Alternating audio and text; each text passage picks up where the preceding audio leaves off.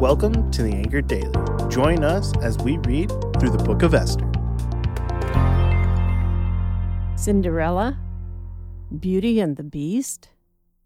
As we move into chapter 2 in the book of Esther, the first 18 verses sound like a fairy tale.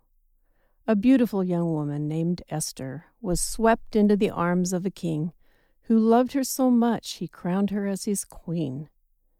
And they lived happily ever after. Or did they? This is a true account of an amazing rescue mission.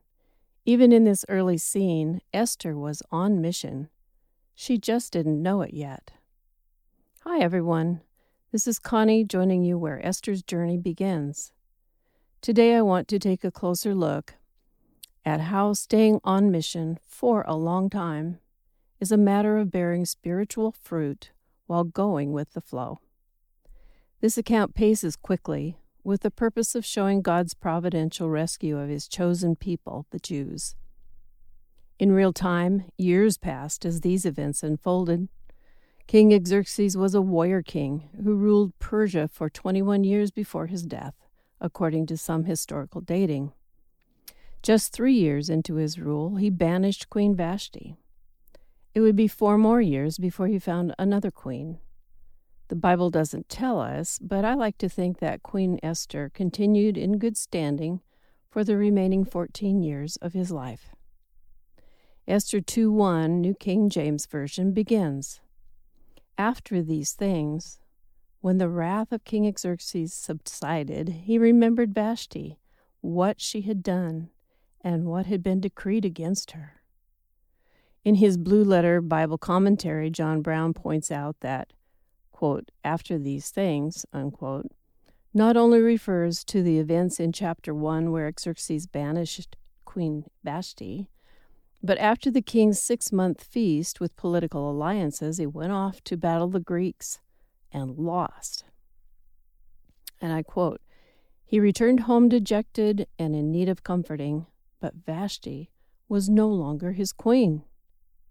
Little wonder his spirits lifted when his advisers suggested gathering all the beautiful virgins in the land for his selection of a new queen.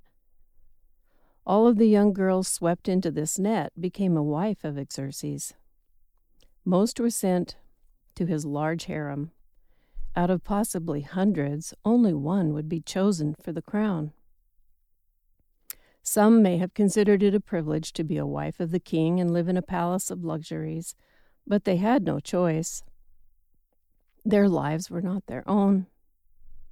Esther was one of the girls who was taken to the Shushan Palace in Susa, what is now southwestern Iran. She was an orphan raised by her cousin Mordecai.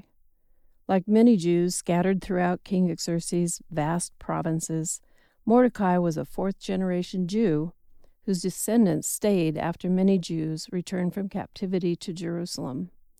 Though no longer captives, they were foreigners and despised because of their Jewish customs. Mordecai loved Esther, and fearing for her safety when she was taken, warned her not to reveal that she was a Jew. Every day, Mordecai paced outside the palace and inquired about Esther. He'd done his best to raise her and instill godly values, but he couldn't protect her now, and the powerful king had a temper. Yet as soon as she arrived at the palace, she stood out above all the other beauties. She found favor with the eunuch in charge of the king's harem, and he was so pleased with her, he immediately moved her to the best place in the harem, gave her seven maids selected from the palace, and began her year long beauty treatment.